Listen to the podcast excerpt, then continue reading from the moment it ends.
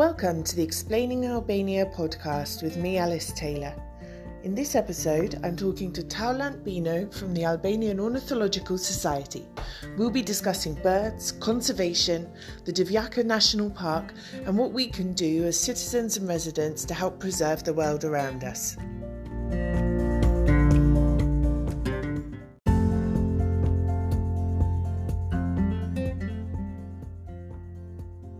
Hi, Taulant. Thank you for joining us on the Explaining Albania podcast. It's a pleasure to be able to interview you. I've been following the work that uh, the AOS does for quite some time, as I come from a family of bird lovers and wildlife lovers, and I grew up in a place in England that was really thriving with this sort of wildlife. Taulant, could you take a moment just to introduce yourself and to introduce the AOS and to explain a bit about what it is that you do? Well, thank you. I'm an ornithologist by background, as I've been studying birds for all my life now after the university studies. So I hold a PhD on ecology and evolution, but was more focused on water birds mainly at that time.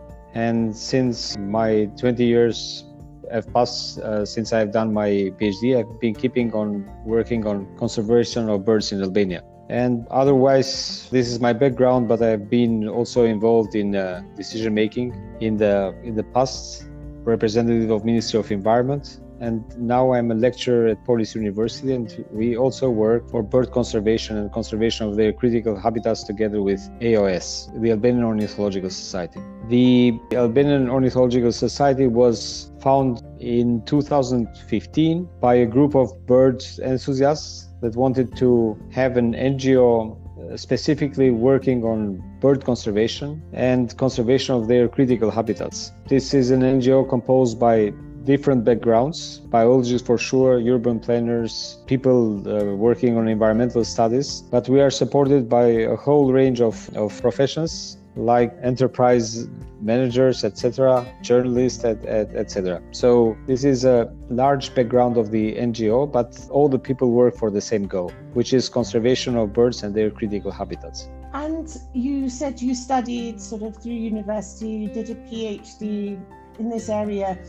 What was it that sort of enticed you to pursue this as a field of study? At what age were you? What made you think, ah, you know, I, I want to work towards conserving the environment and the habitat and the species of birds? In, indeed, I, I went for first in France for a, a small stage with a team of ornithologists, and after working a few months with them, we together decided that it was time to continue with other studies in France, and I did my master degree first, and then it was followed up with a PhD study. I, it was I was in my environment I went studying there for birds, and then, those studies continued with uh, with master's degree and, and PhD. I had no dilemma on doing this thing, and uh, because I was already in nature, uh, in nature protection, nature conservation, bird conservation, and we together with my uh, let's say advisors or people that were supervisors,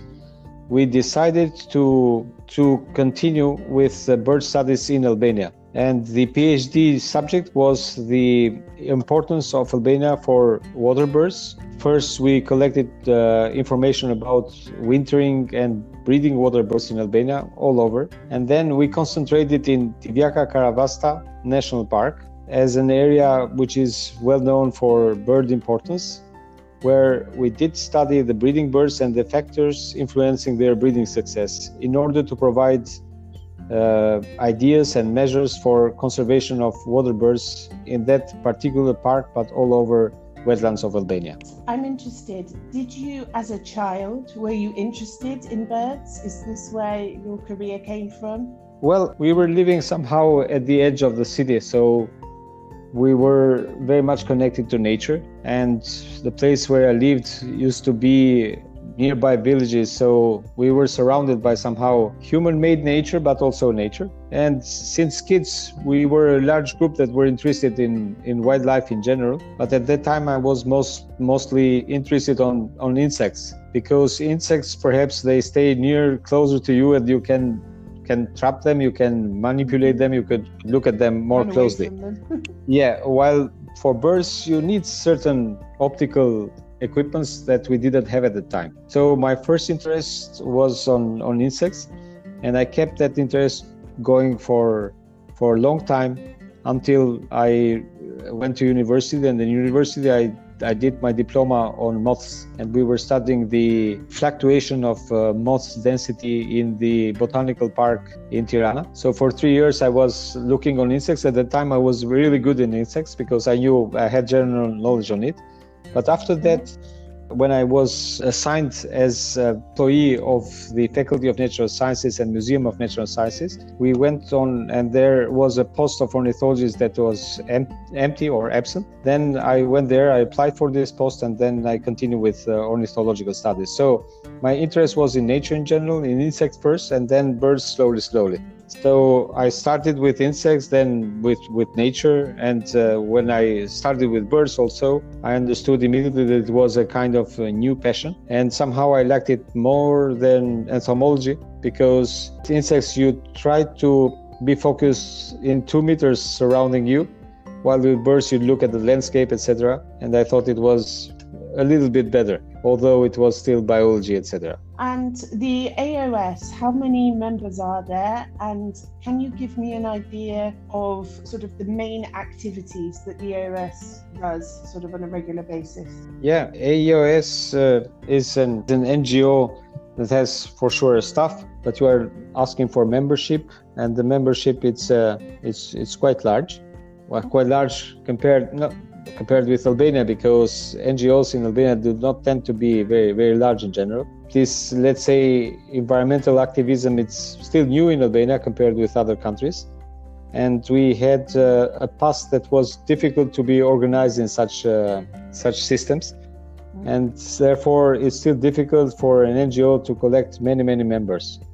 But I, I don't have seen the statistics recently, but we should be more than two, 200 members of the NGO. And those members are bird lovers, students, uh, activists, etc. The NGO is focused on several activities, but our main focus is what could we do for the protection of birds and their critical habitats? And we do that through several several ways. Let's say, first of all, raising public awareness. And uh, public when i say raising public awareness is raising it at different levels at public at large but also at uh, at people making policies or decision making. And we try to work with them in order to uh, mainstream biodiversity conservation in policies and decision making. And sometimes we have been quite successful with that. So we work on that uh, way public awareness, lobbying, advocacy also. Recently, we were involved uh, more particularly in the case of uh, the Divjaka Karavasta National Park that was threatened under a large tourism project.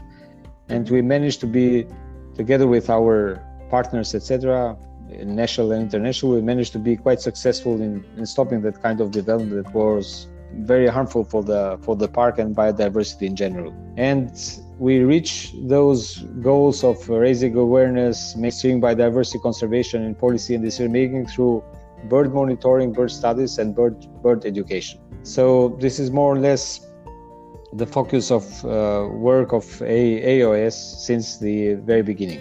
And perhaps you could explain for our listeners who are not sort of very well versed on birds can you give me and, and tell me a bit about some examples of birds which are living in Albania that are maybe perhaps under threat that we should be sort of more actively protecting? Yeah, uh, Albania is a small country, but due to uh, its relief and its geographical position, shelters a lot of species compared with the size of the country. So overall in Albania there are around 350 bird species.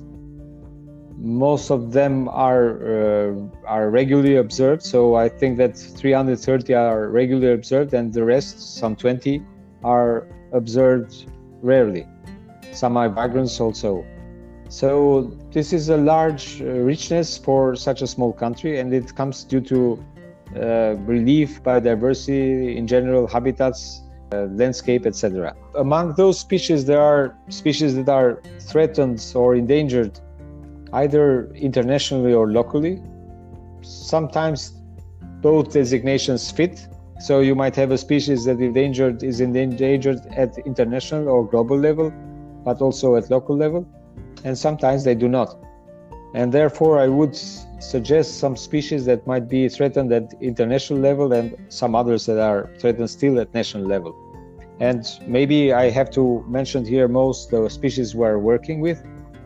And first of all, it's the Egyptian vulture, which is a globally endangered species with uh, very few breeding pairs in Albania compared with uh, with the past. And uh, it's a species that is has known a negative trend since many many years, with numbers being reduced all over the Balkans and, and for sure in Albania. And we work with the species uh, for the conservation of its habitat. We do monitoring for the species, but we do also a lot of public awareness. And knowing that the problem that uh, the vultures most face is poisoning, we work also on anti-poisoning activities like policy making, anti-poisoning roadmap, and also uh, undertaking uh, real uh, field field activities. This is one of the species, uh, and this work has been particularly. It's sometimes difficult because it's not an easy species. It lives in very hot areas, and you have to be there in uh, in the in hot summer. But still, it's satisfactory because it could provide certain results, and you feel that you are part of a large uh, effort all over the country and all over the Balkans and all over the let, let's say the the range countries to help for the safeguard of the species and help the species from being extinct. Another species we are working with uh, is the Dalmatian pelican, uh, which is uh, breeding in Divjaka Karavasta National Park. It's the only colony we have, and we have been engaged there since many many years with monitoring activities and and and uh, safeguard activities or protective activities and therefore due to the efforts we have been undertaking with other partners and mostly with local authorities, uh, authorities for the uh, regional authorities for protected areas. We have been successful, and now the pelican has arrived at up to 85 breeding pairs compared with, uh, with with the past. This is a large increase and it's the, the first time since uh, the 90s that the colony exceeds the number of 80 breeding pairs. Since the 80s that uh, the colony exceeds the number of 80 breeding pairs and this is quite unique as an action and, and quite uh, uh, successful and, and, quite strong as an as an uh, as, as a message. Those are the species we we work the most but we are also responsible for undertaking monitoring of wintering water birds. So we provide data on wintering birds in albania water birds in albania. And also we have been the focal point for the european breeding bird atlas for albania where we provided information about breeding breeding birds uh, uh, about populations, uh, breeding bird populations in Albania. so we work on a lot of species, but those two species that I mentioned in particular are the species that we look very, very careful at. You mentioned earlier about Divjaka and it being under threat. Um, could you explain a little bit more about what was planned and the work you did and, and sort of how that's looking for the future? Well, Divjaka it's it's a national park called Divjaka Karavasta National Park. In the past, it used to, to be called uh, the uh, Karavasta Nature Reserve. It was designated as a park in, and also Divjaka uh, and the forest, pine forest of Divjaka was a national park, but it was a, a very small surface. I think it was just 1,200 hectares.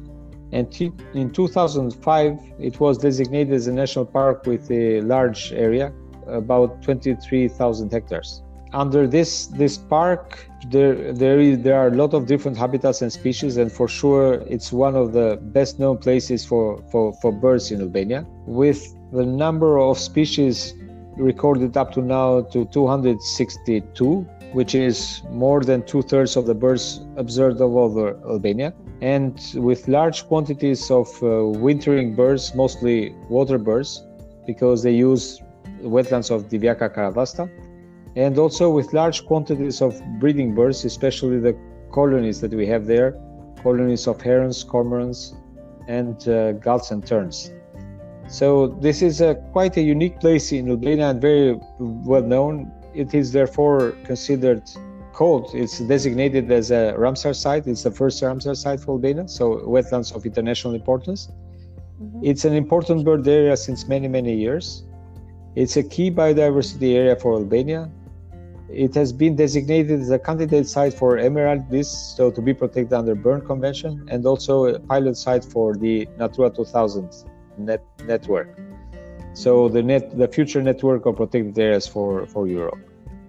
Uh, all these designations came because of its diversity, and when a project uh, came in Divjaka that uh, wanted to develop massive tourism, it was for sure a threat considered as a threat against this unique biodiversity. And we as ngo aos we reacted quite strongly.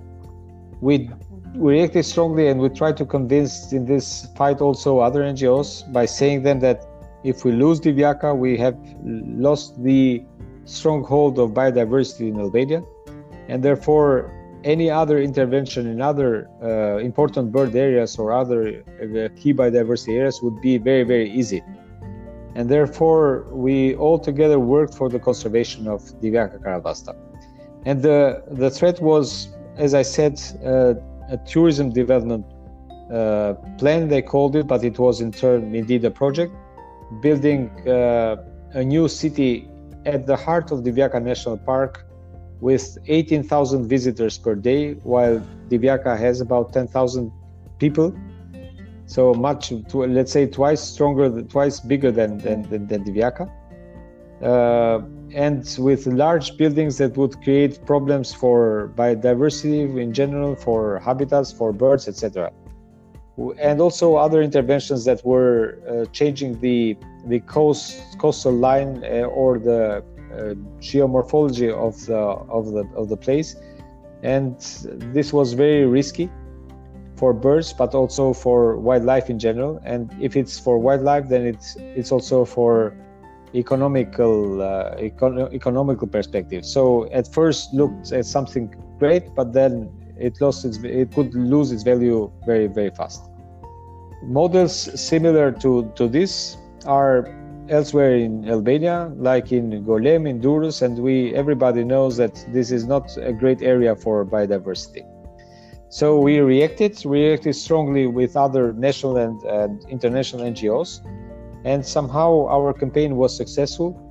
We we challenged the any kind of decision making done in different different levels. We worked with international organizations to create a kind of network and raise awareness and uh, we provided always arguments against the uh, so-called uh, beautiful things that were proposed under that plan. We were not against development in general because development is still needed, but we are in favor of sustainable plans and not unsustainable plans. And Divjaka Karavasta Resort was a totally unsustainable plan, and we were against it. Is this project completely off the table now, or is there any chance that it could um, appear again in the future? I believe that it's off the table. This project, it's off the table because the Strategic Investment Committee, which uh, guides strategic investments in Albania and is headed by the Prime Minister, decided against it due to biodiversity concerns. Although they said to the investor that you might come with another proposal, I believe that it was somehow a no. And uh, this proposal, I don't think it is viable anymore, but others might come. But nevertheless, even if others might come, they have to come with kind of a first step being achieved by NGOs, which is the reaction, the arguments that we have given. So any project that might come in Divjaka should take in account that there is information about the richness of this area and the biodiversity importance and not only national but also international. So it was uh, an important step, although it's not the end. It's just a, a fight, but the war is not finished and it will go on forever. And now, unfortunately, there are other plans in the area, but uh, but also in the coastal area in general, which are mm. somehow hidden under the the the term of strategic investments that might might mm-hmm. be not uh, in compliance with the objectives for the protected areas at the coastal area. And there are risky investments that are being uh, seen or proposed here and there, but we are always vigilant, at least for Divjaka. We follow these very, very carefully, and we react when we when we can and when we hear, hear something new. It's it's interesting because you're talking about sustainability and I, I completely agree. And there is a need i mean tourism is important to albania you know yeah. and especially the coastal areas. But i believe personally sustainability and the protection of these areas is more important than tourism but how do you see the need for facilitating tourism in albania and the protection of these areas working together how can you explain a bit more about how developments in Divjaka could be achieved whilst being sustainable and protecting the wildlife there? I'm not saying something new. It's also something that, fortunately, is written in the general plan, uh, gen- general, let's say, territorial plan for Albania, where the the advice or it's not a suggestion, it's also a standard decided uh, decided there that development in coastal areas should be focused on the existing urban areas rather than opening new one. And uh, using the opportunity provided by protected areas for enriching that kind of development but in urban areas At, so for the case of Divjaka I could say that the idea is to develop tourism facilities in Divjaka itself rather than at the heart of the park and use Divjaka as a as a center that goes and spreads activities all over the all over the park. And this is a kind of sustainable tourism because it does not destroy new habitats and new and important habitats and and and um, disturb species, etc. This kind of idea it's written in the uh, general territorial plan, and it's obvious it's good for for for development, but unfortunately with uh, decision makers sometimes planning is one thing and their decision is another another thing. And the case of Divjaka was exactly this one where they wanted somehow they they were supported because they never gave a permit for that but they were somehow supporting the idea of building a new city at the heart of the national park while leaving Divjaka uh, while forgetting Divjaka and forgetting the people of, of Divjaka itself the idea is to have such developments in the city. The idea is to to have that kind of tourism that does not destroy the park, but could make profit from the park richness. And such models already exist in Divjaka with uh, guest houses, etc. And this model could be for the future of it. Other areas that do not have such values, for instance, in the north in Kavaja, could could have another development but not Divjaka because Divjaka has biodiversity and the richness they, that should not lose. They should use this biodiversity and richness for enhancing their lifestyle and keeping their economy. It should be a, a tourist attraction, but in a way that people observe it but don't touch it. Yeah. You know, it's, yeah. it's something that should be drawing people and educating people rather than plonking a hotel in the middle of it. Yeah, know? that's exactly it. Thank you. So, what other other threats are there in Albania to the the flourishing of bird life? You mentioned poisoning earlier. Can you tell me a bit more about that? Yeah, I mentioned poisoning, but uh, it's not the only factor. Uh, indeed, what we see also from uh, bird figures is that there is a general decline of birds in terms of number of uh, of birds. We see the tendency with water birds that we are monitoring since many many years, and we believe that this tendency of decline is related to habitat loss and habitat degradation, and also the uh, habitat use that has changed quite a lot compared with with the past. But for sure, we are seeing habitat loss and habitat degradation. This is directly linked with the decline of, of, of birds. This is more evident in coastal area, and it's somehow similar with all, also other countries in the in the Balkans, where is a decline in the in the bird populations due to habitat loss and habitat degradation. But it's not the only factor, although it's a very important one. There are also other factors threatening wildlife Uh, one factor that we have been tackling uh, recently is the poisoning. Poisoning is indeed, uh, let's say, put for taking away large mammals that cause sometimes large or middle, uh, medium and small mammals that cause damages or are harmful for the uh, the human economy. For instance, wolf can attack the sheep flocks, etc., or goat flocks in the in the mountains, or bear could do that. And we had the jackal at the coastal area that uh, sometimes it's uh, it goes near the villages and uh, takes on with poultry. And you have also other animals. So uh, such large and medium and small mammals they could cause some damage to human economy, and therefore humans tend to to react. They wait first for the state to organize to do something, and since state is there, then take the matter in their hand, and they put poison baits. And by poison baits, although they they aim to to kill one particular species, since this poison bait it's anonymous, it's it's non-selective, it could kill everything that it goes through it. And we have felt that this is a big problem for Albania uh, for a lot of species, but particularly for eagles, vultures, birds of prey. And we have seen that in recent years, the number of eagles have been drastically reduced, and poisoning could be one of the major factors. And for vultures, it is well known that it's a, a, a, a very important factor in controlling their populations, let's say, or reducing their populations. And we had in the past, for instance, for instance, the breeding griffon vulture. We don't have it anymore. Colonies were spread in the south and the north, and now are extinct as a breeding species. Although we see a few individuals here and there.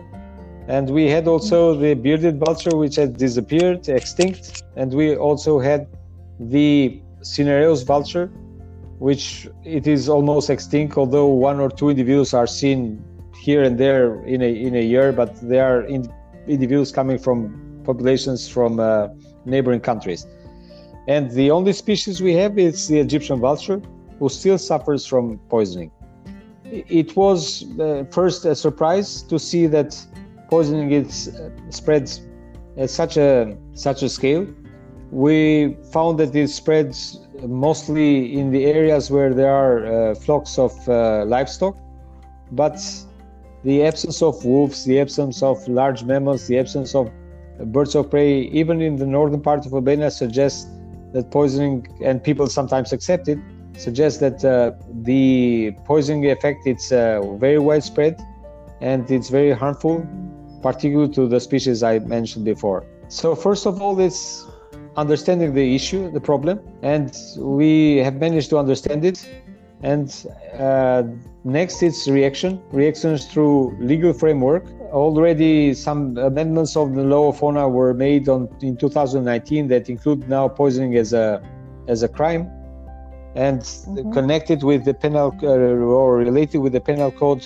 It put people put that uh, po- poisoners under penal pe- penal penalties and but there are also other things to do and we are in the process. We are at the start of it but we are in the process and there is some progress at least to to understand the the scale of the it problem. it sounds like a complex issue. I mean because if you have a farmer who has limited stock limited um, sheep goats whatever they believe they're doing what they think is right to protect their livelihood but at the same time they're killing off something which is very important to the whole of albania so I mean, criminalizing it is a, is a good step. I don't know whether it's enforced, but I think there needs to be some kind of support there for the farmers as well. Yeah. Because if they're losing their animals to wolves, to jackals, etc., yeah. they need some sort of support from the state um, in order to motivate them not to have to poison or put down poison, which they believe is the only solution. Yeah, and you are totally right. And indeed, we are working on those uh, solutions. First of all, it's compensation for livestock lost due to attacks from wildlife, species, protected species of wildlife. the compensation has been foreseen in the law for the biodiversity conservation, I think, or law on fauna. But unfortunately, it's just uh, an article in a law that should be followed by bylaws. And since the bylaws are missing, nobody is taking care of this, and and uh, livestockers they feel that they are abandoned and they react through their own method. So this should be tackled in order to have somehow similar solutions to other countries. But it's not only reaching that by money, by spending money. It's also by by working with people to increase awareness and also to increase protection of their livestock through sustainable practices. Dogs, uh, electric fences, etc., uh, could could be could could be helpful. But also raising awareness about the impact of poisoning. It's also very important because sometimes people that use poison they they are not aware of the uh, domino effect that this uh, is poisoning is causing.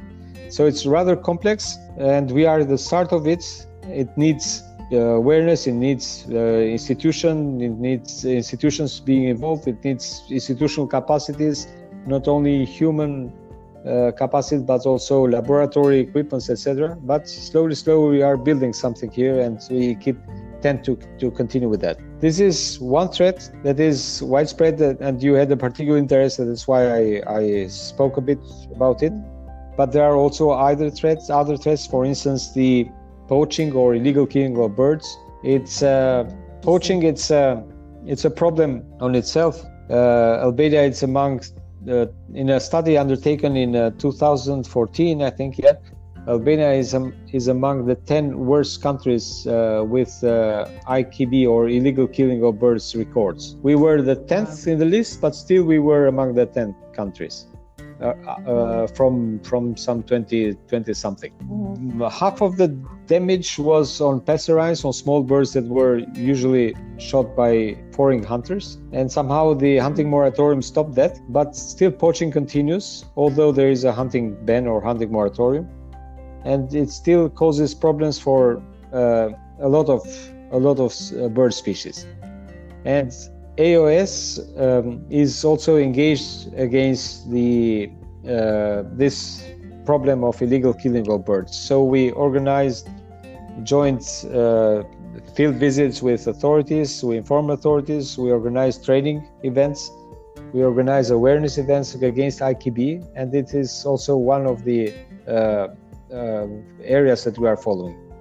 Another threat, which is not uh, very much perceived up to now is the impact of energy infrastructure on birds.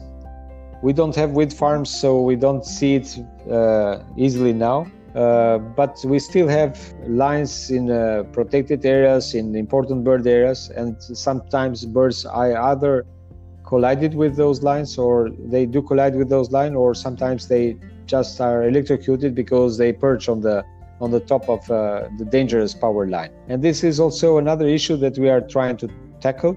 And we are working with the uh, respective authorities for changing first their minds, uh, raising awareness about this problem, and then trying to find solutions together with them, like as um, artificial nests for white storks that we put in some places, and also uh, insulation of dangerous power lines, etc. So these are more or less, I said uh, habitat loss, habitat degradation, I said poisoning, I said uh, illegal killing of birds, and also problems with energy infrastructure. Now, going back to the poaching threat, I've, in my many walks around Tirana and in Elbasan as well, I've come across shops that are selling wild birds um, of various kinds. In fact, I have a friend in Tirana who goes to these shops and she confiscates the birds um, that they're not supposed to have from them.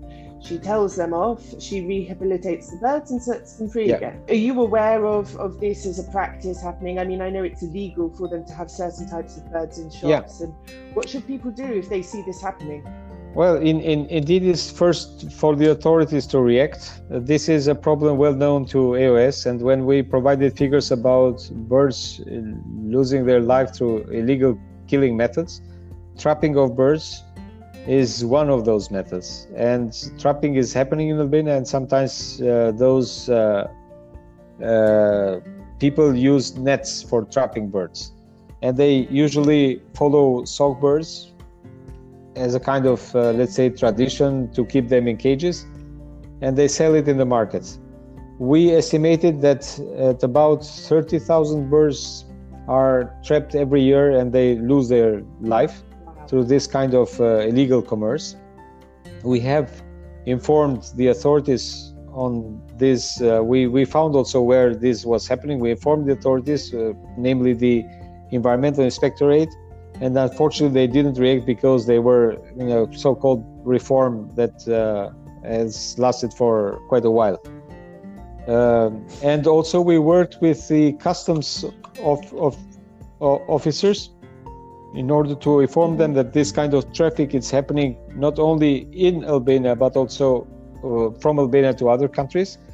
And we keep working we will keep working with them on tackling this this issue. So what should people do? They should report to the authorities. Unfortunately the authorities are not reacting but maybe they will react in the in the future because now the structure of the inspectorate has changed a bit and the inspectorate uh, the, the bird crime for instance is considered also as a as a crime by police.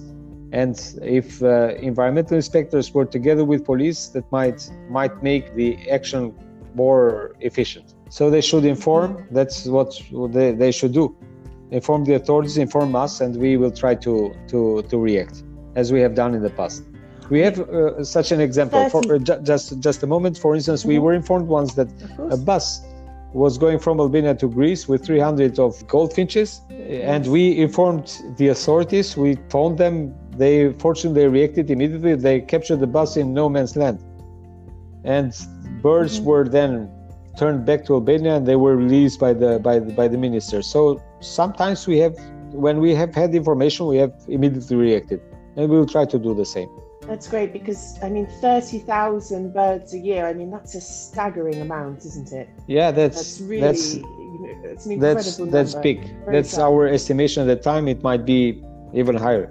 I mean, yes, certainly people should report them. As I said, if you see the if you see a pet shop selling goldfinches or other wild birds, you can report them anonymously.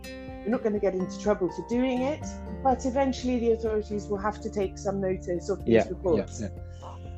Um, my last question to you is um, to our for our listeners, for myself, what are things that we can do, sort of day to day? What can we talk to our friends about, our family? How can we teach our children to um, sort of prioritize the preservation of our environment and to consider the environment of birds and other wildlife for future generations? Well, we should be more connected with with nature, and unfortunately, this is this is not let's say uh, let's say a model that is. Uh, being very much developed in Albania. You see young people staying more in the bars rather than uh, in nature. And I believe that by increasing the number of people that use nature for exercising and other outdoor activities, it will somehow somehow increase information, increase pressure for conservation, etc. So my my suggestion is to to make people visit areas outside of Tirana or other urban areas and enjoy the countryside in the countryside, you find the calmness and also find the, the rich biodiversity.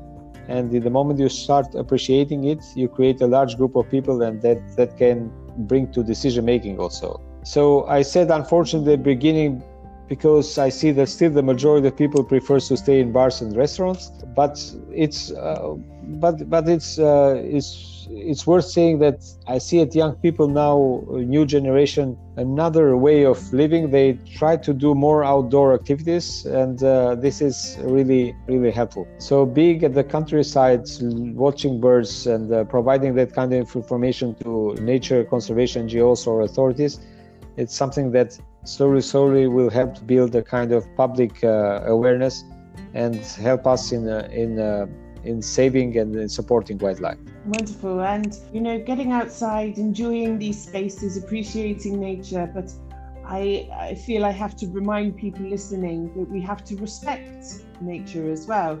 You know, we, we don't need to take our cars into the heart of a forest somewhere. We don't need to, we need to pick up our trash. We need to be mindful of the noise volumes. We need to respect what's around us as well because enjoying it is one thing, but if you're not respecting that environment as well, that's it's it's maybe even worse than not appreciating it at all. Yeah, but we do not let do not have to let this responsibility entirely to people because they have mm-hmm. voted uh, they vote once in for four years for different uh, different decision makers.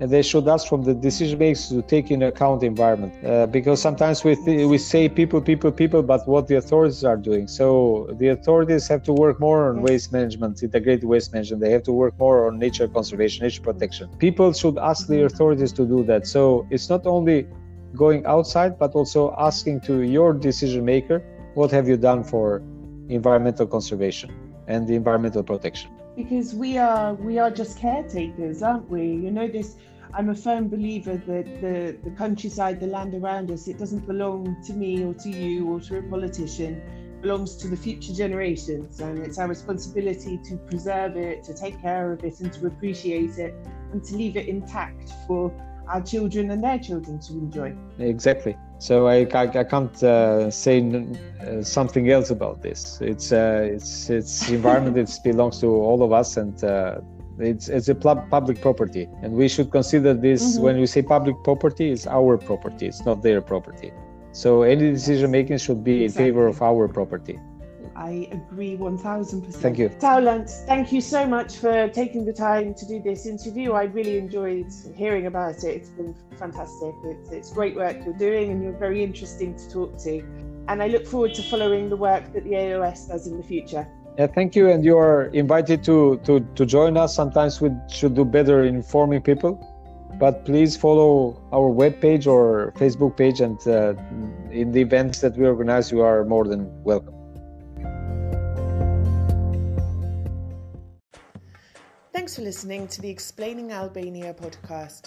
You can stay up to date with our latest episodes on Spotify, Google Podcasts, Apple Podcasts, and of course Anchor FM. Be sure to follow us on social media as well for upcoming episodes and articles on Albania and the region.